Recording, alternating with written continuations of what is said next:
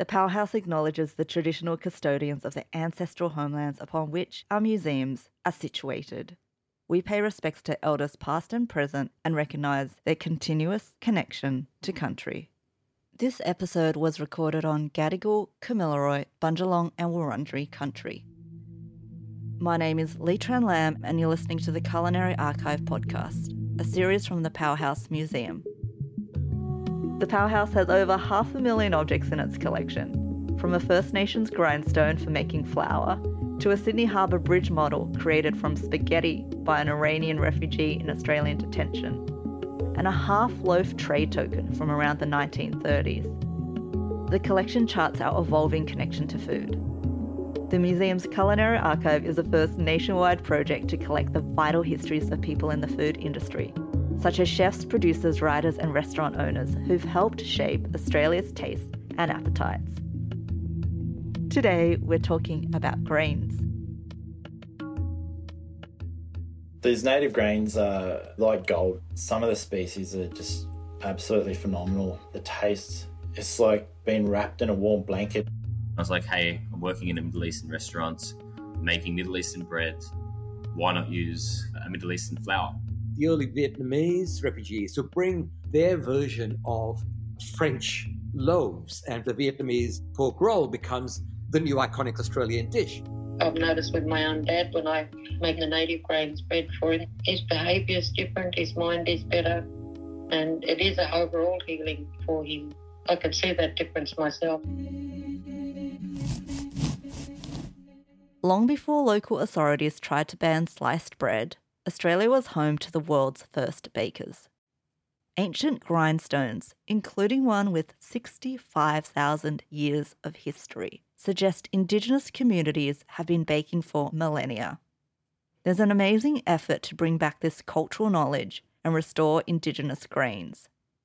While Australia has had a fraught relationship with locally grown wheat, there's a growing movement to embrace Australian heritage grains, backed by open-minded chefs who want to knead such flour into ultra-local pasta, pizza and bread. My name's Jacob Birch. I'm a Gamilaraay Murray.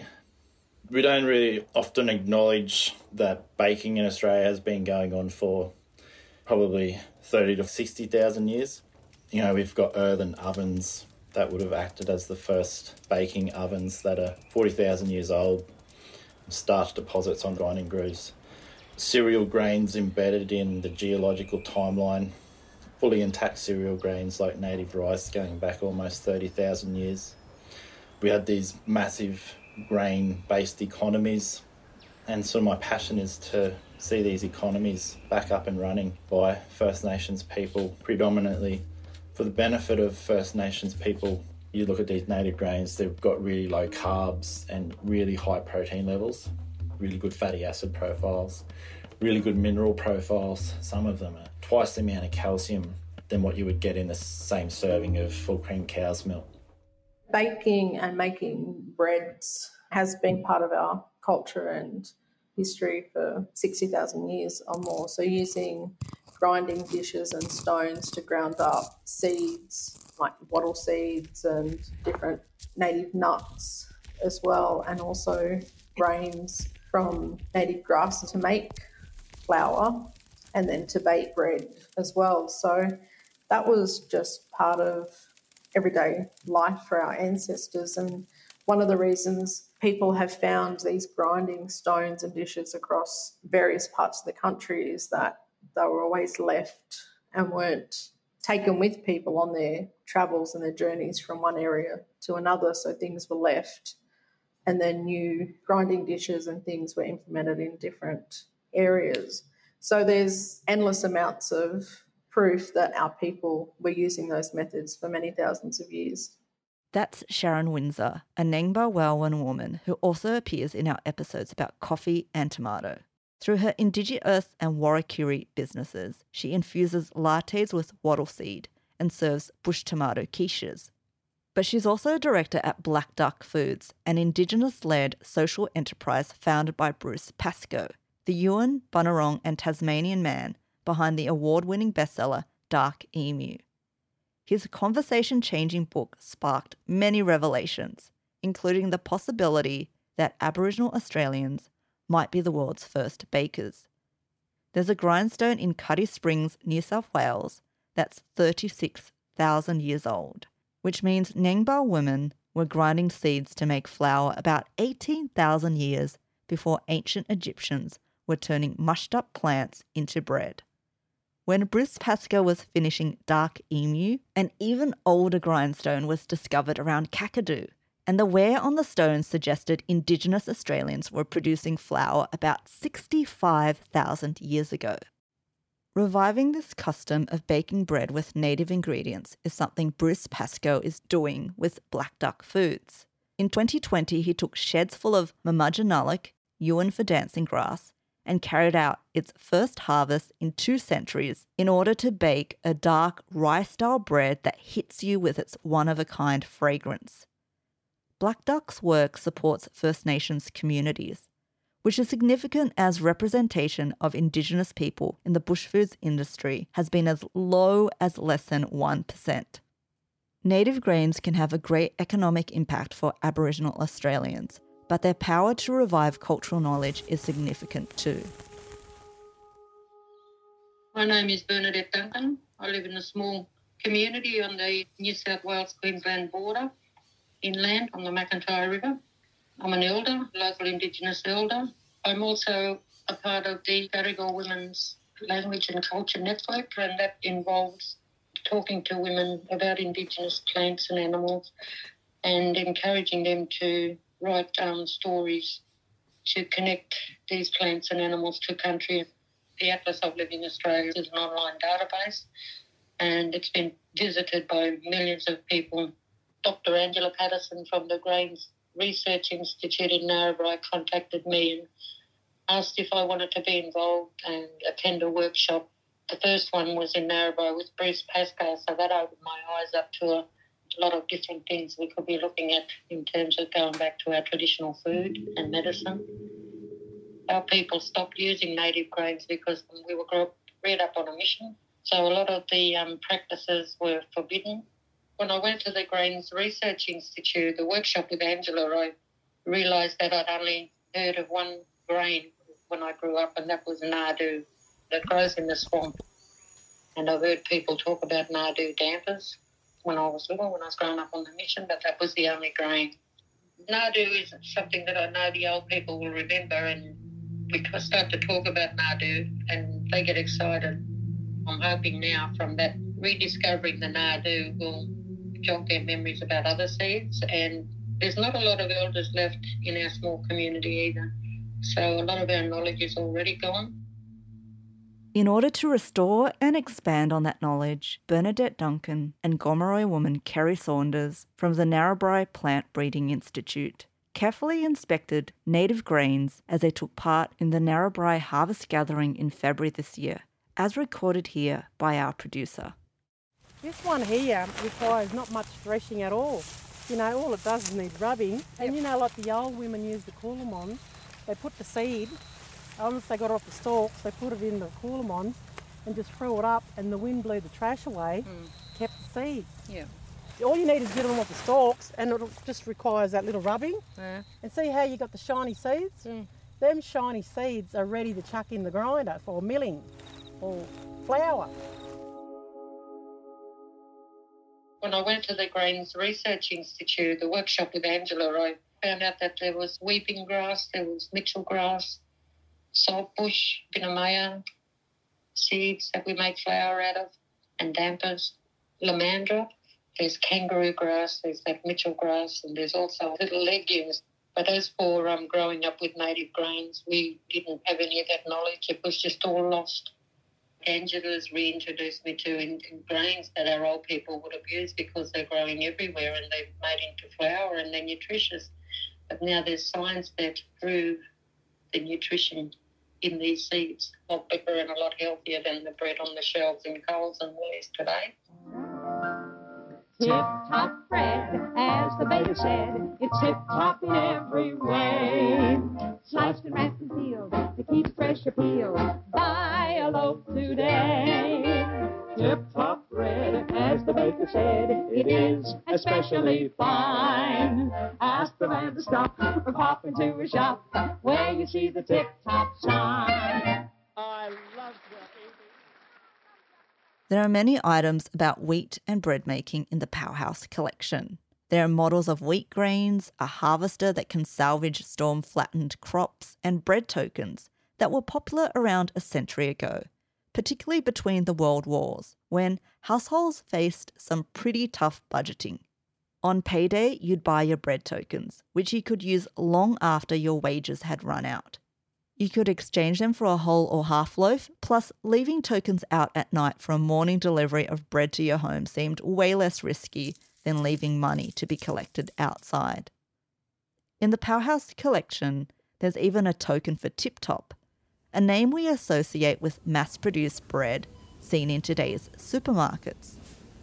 So how did we end up with white bread ruling our diets? My name's Doctor Angela Pattison. I'm a researcher in Grains, the University of Sydney, at the Narrabri campus, which is on Gomeroi country. So wheat is native to the Middle East. That's what they call the centre of origin. People found the wheat and they found that it made a decent product. They selected the plants over thousands of years that produced more and more grain per plant. As wheat became more and more popular, it spread throughout the world. So when European people, particularly the British, came to Australia, they brought the wheat crops with them that were adapted to Britain, which is cold and wet.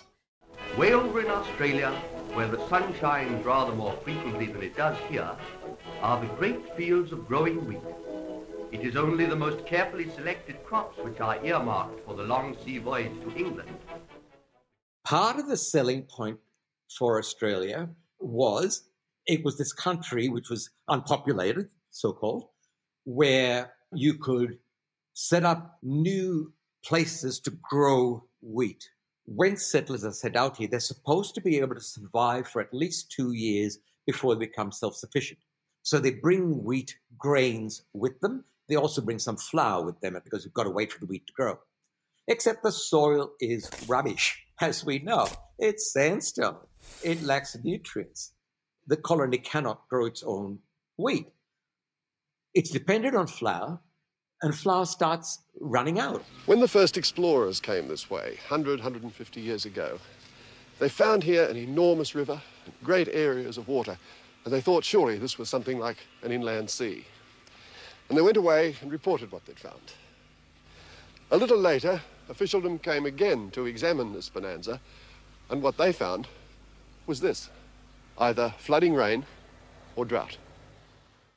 By the end of the first year, Governor Phillip sends a ship, the Sirius, out to get more flour from the Cape of Good Hope. When it comes back, it's only got another four months' worth of flour. Eventually, as they move further inland, dispossessing Aboriginal people along the way, along the Hawkesbury River and the Parramatta River, the soil becomes more fertile and it can start growing wheat. And so the colony starts to recover from that.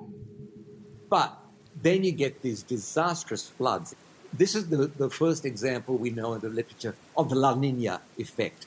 So the crop gets wiped out again. So again, they're back to depending on imported flour. At least the ships now are coming quicker. That's Paul van Rijk, author of True to the Land, A History of Food in Australia. He also appears in our coffee episode and our brewer's yeast instalment about beer and Vegemite.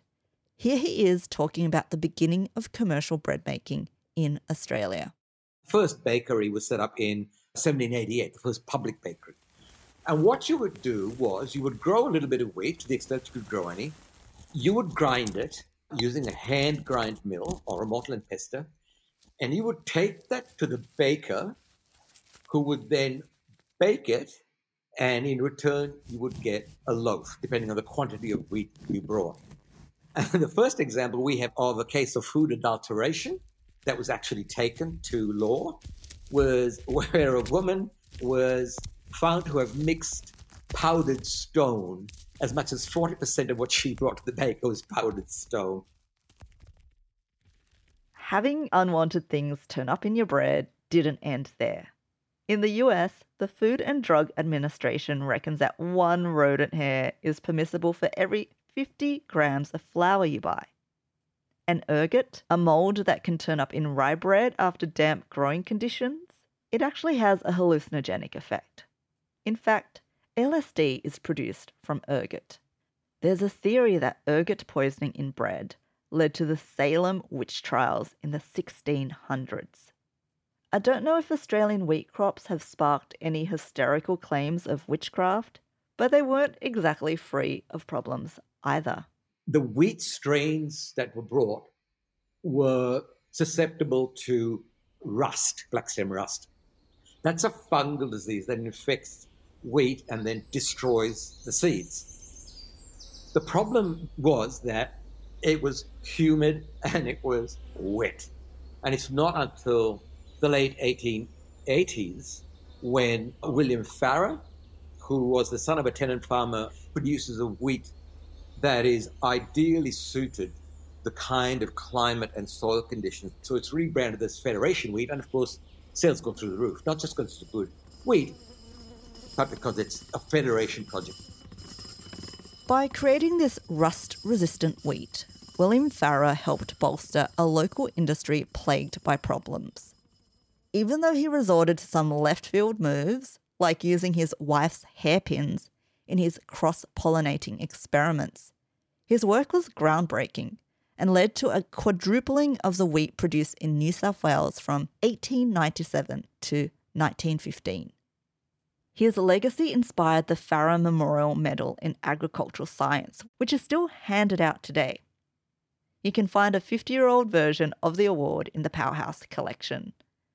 There's even some rusted wheat in the museum collection, a reminder of how tough it was to grow the crop here in Australia.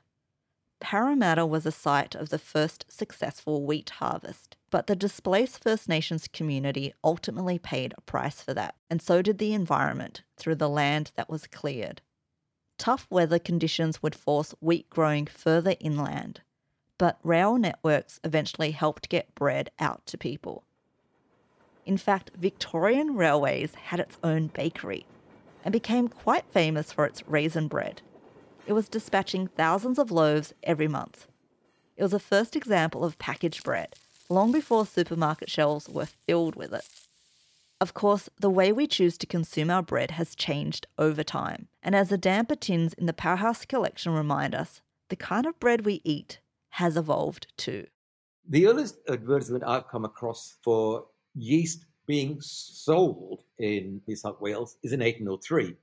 People who can't afford to buy yeast are probably making damper. So it's basically flour and water baked in coals, and it's unleavened bread, and sometimes can be very chewy, but it's filling.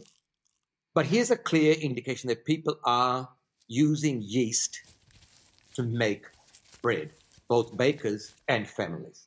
From terribly chewy, teeth-clomping damper, Australians eventually gained an appetite for the convenience of sliced bread. According to Australian Food Timeline, sliced bread was sent and sold across railway networks in the nineteen thirties. But during World War Two, there was a ban on sliced bread, as dictated by the Department for War Organisation of Industry. Bakers that didn't comply could potentially lose their licences. After the war, European migrants brought over their rye-based breads, which also became a fixture in health food shops too. You get Australians who uh, like to see themselves as culturally progressive and uh, modern in the European sense, uh, start to eat these breads, ask for these breads, buy these breads. We still like, like our white breads, the Italian and French breads, you know, the, the influence of the early Vietnamese refugees who bring their version of French loaves and French bread into Australia through the early hot bread shops, suddenly replaced bakers in most suburbs. We start to eat banh mi, you know, and the Vietnamese pork roll becomes the new iconic Australian dish. Italians start bringing in some of their other forms of bread, the focaccia. From the hot bread signs at Vietnamese bakeries to the loaves of Turkish bread seen in kebab shops, Australia's appetite for grains has only become more diverse. Whole grain milling in Gunnedah, New South Wales, is also doing something different, making sustainable flour out of heritage grains such as emmer, which the Romans named Pharaoh's wheat, because it was popular in ancient Egypt. It's a grain that goes back to nine thousand seven hundred B C E in the Middle East. To learn more about whole grain milling, let's hear from one of its managers, Luke Finlay. I'm the operations manager, Craig. His parents before him had been, you know, forty years ago they started to grind, make organic flour on a benchtop mill. Yeah, their history in the industry. They were in organics when everyone was still, you know, rolling their eyes and calling them hippies and that sort of thing. So we've got uh, wheat and we've got Khorasan, spelt, rye. We also have a, a range of heritage wheat varieties that predate, you know, the introduction of the Mexican dwarf gene.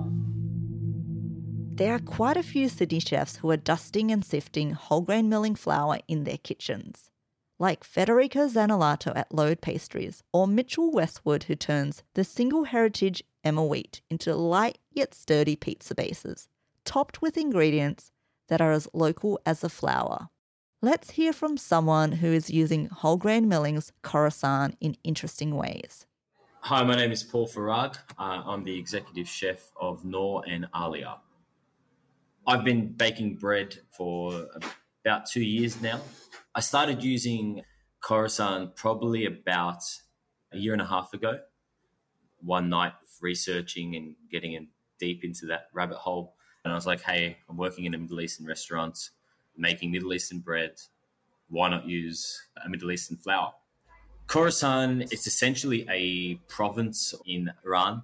So it's a Persian grain from the region. It's almost like twice the size of normal wheat. Has a higher protein content, has a lovely, you know, darker colour and richer, nuttier flavour that we make really interesting bread with. We use it in a, about a twenty, twenty-five percent percentage in our doughs, and it just sort of adds a lot more flavour. You know, you're giving it a forty-eight hour ferment.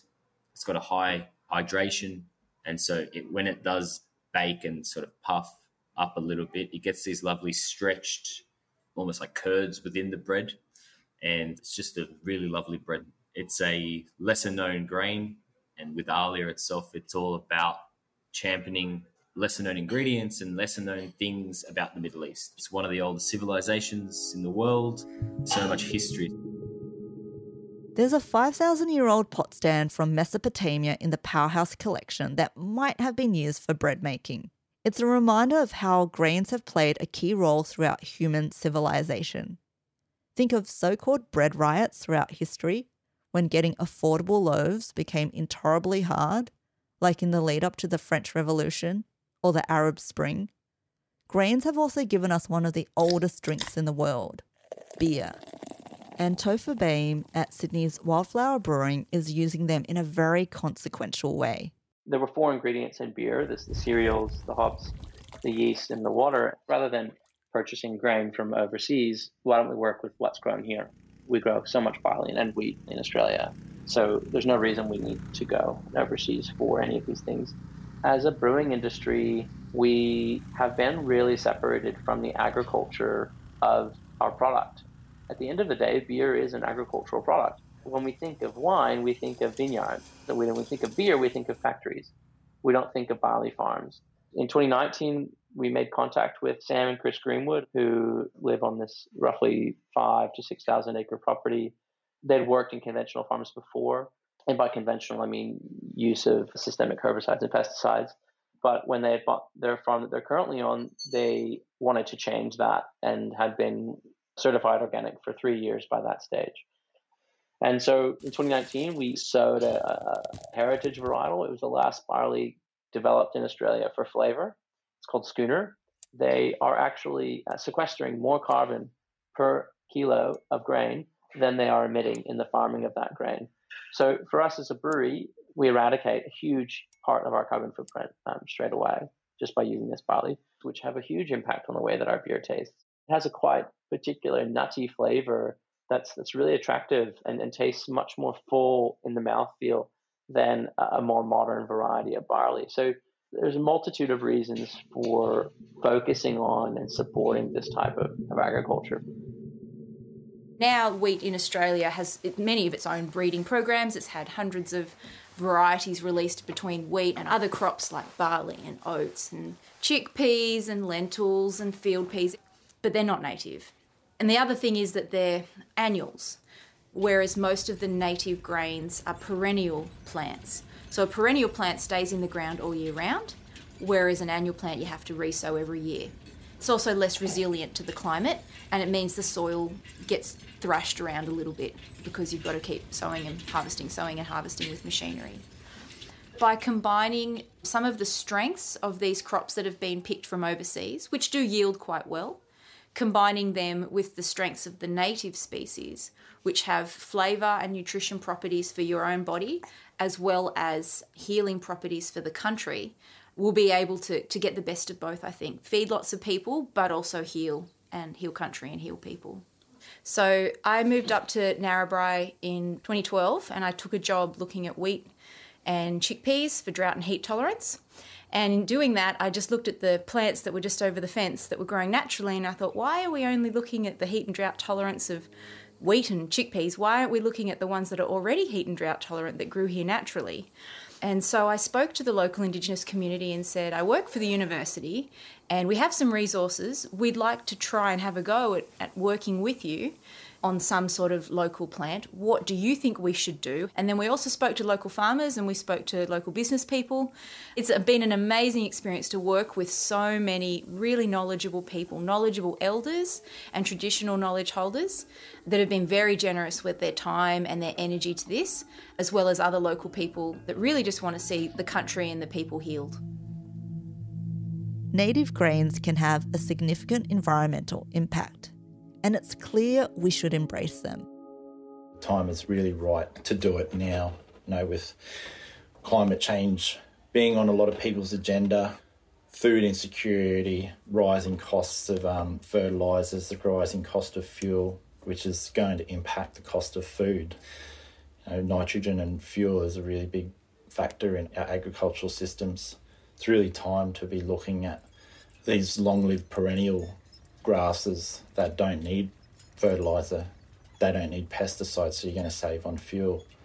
And you don't need to cultivate the earth every year to plant a crop and plant your seeds in the earth every year, so you're saving on your fuel costs as well.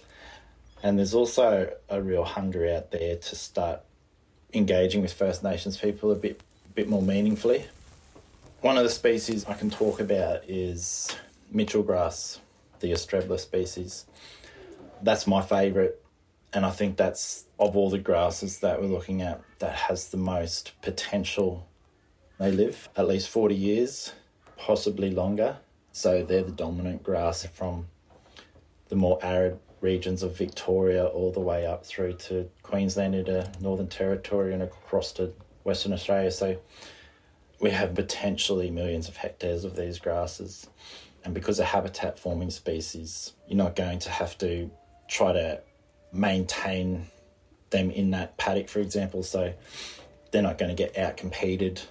They're also really, really significant culturally, so there's this opportunity to start re-engaging First Nations people with culture and providing a culturally identified food product. They're really, really nutritious. From an environmental perspective, you're having these long-lived perennial grasses that can withstand drought. They're holding that soil together, so you're preventing erosion. They got these quite interesting root systems that enables that drought resilience.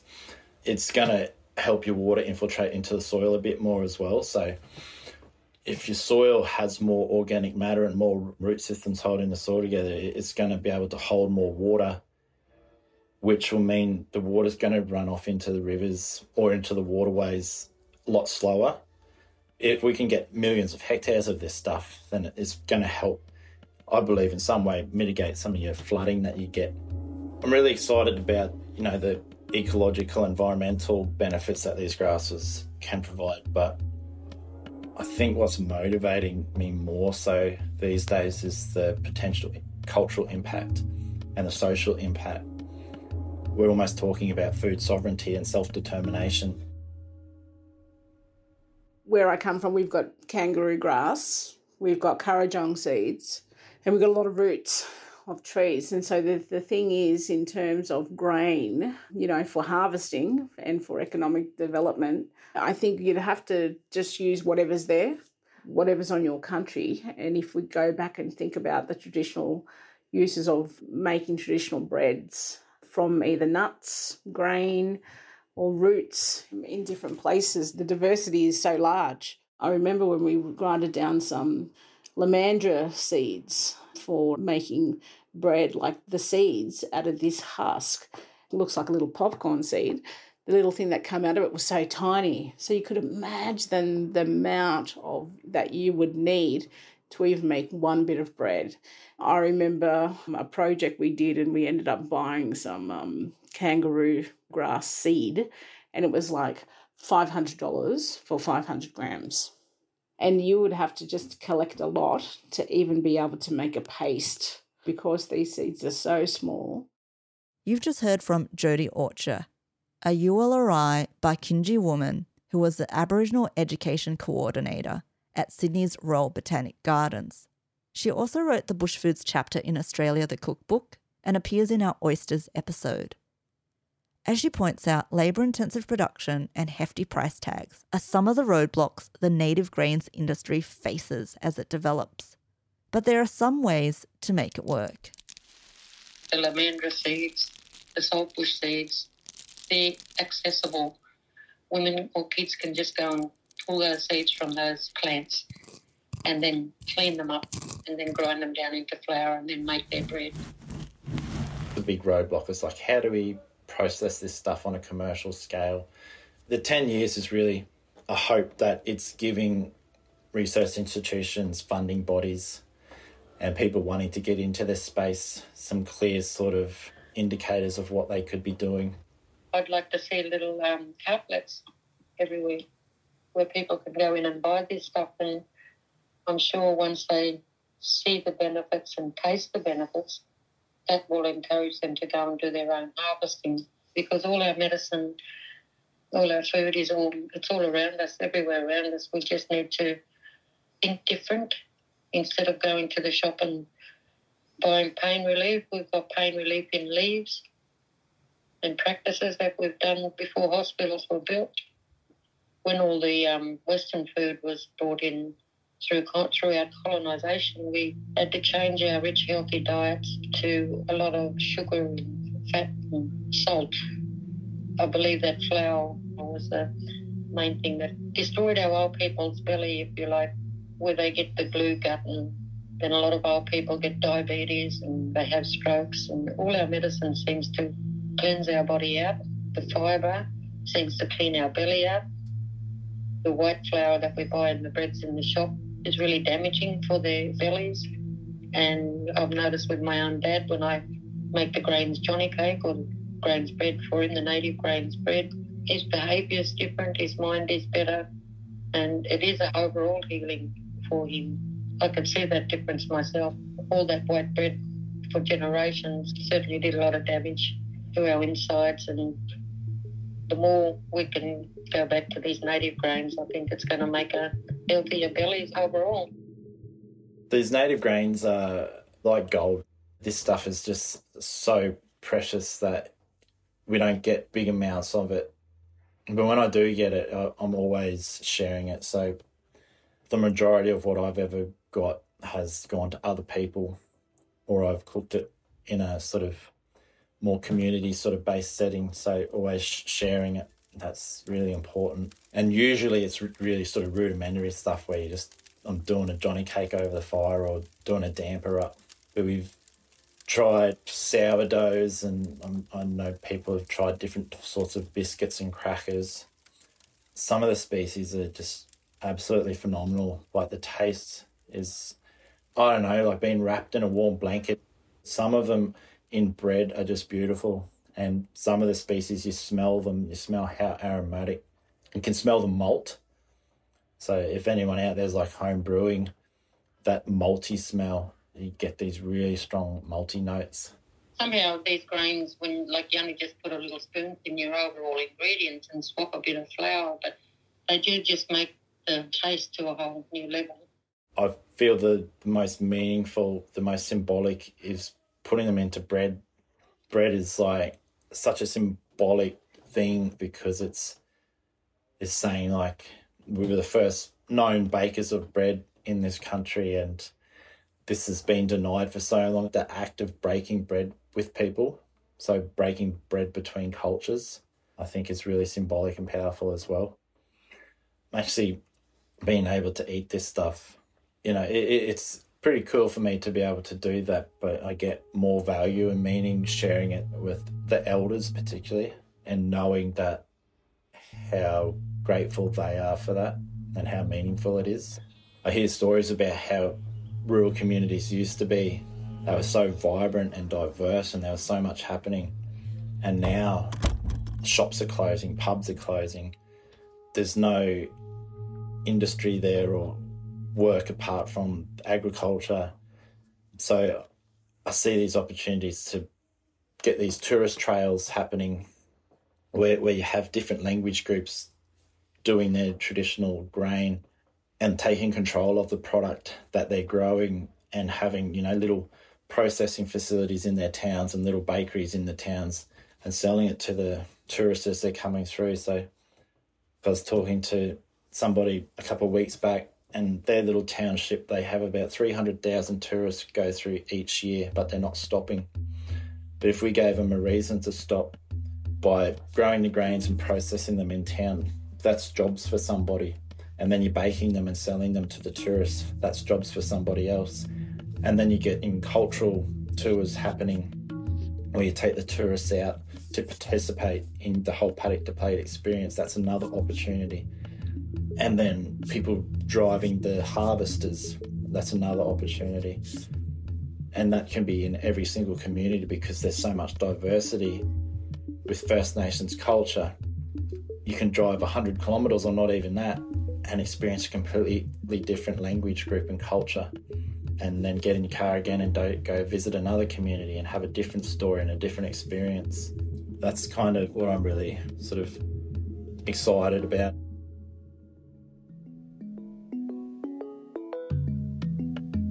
Wheat may be native to the Middle East, as Doctor Angela Pattison points out, and Chef Barag turns to an ancient grain from the region to bake the Khorasan pita bread he serves at his Alia restaurant with a tomato spice Egyptian eggplant dish his dad made for him while growing up. But Indigenous communities in Australia were grinding flour and making bread about forty-seven thousand years before ancient Egyptians were bakers.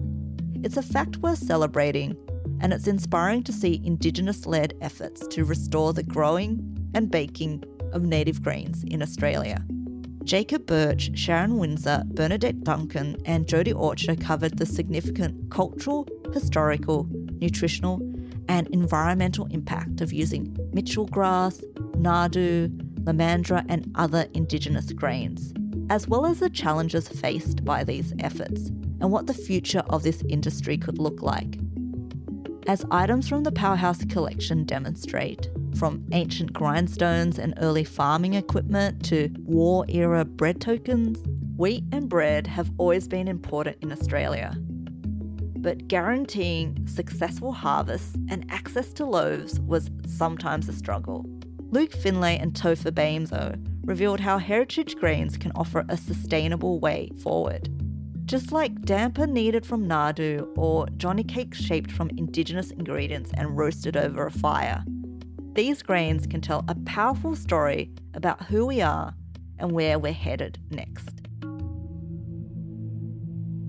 This episode was inspired by objects in the Powerhouse collection, such as bread tokens, damper tins, a five thousand year old pot stand used for bread making in Mesopotamia, and more. You can find links to these objects and more in the show notes.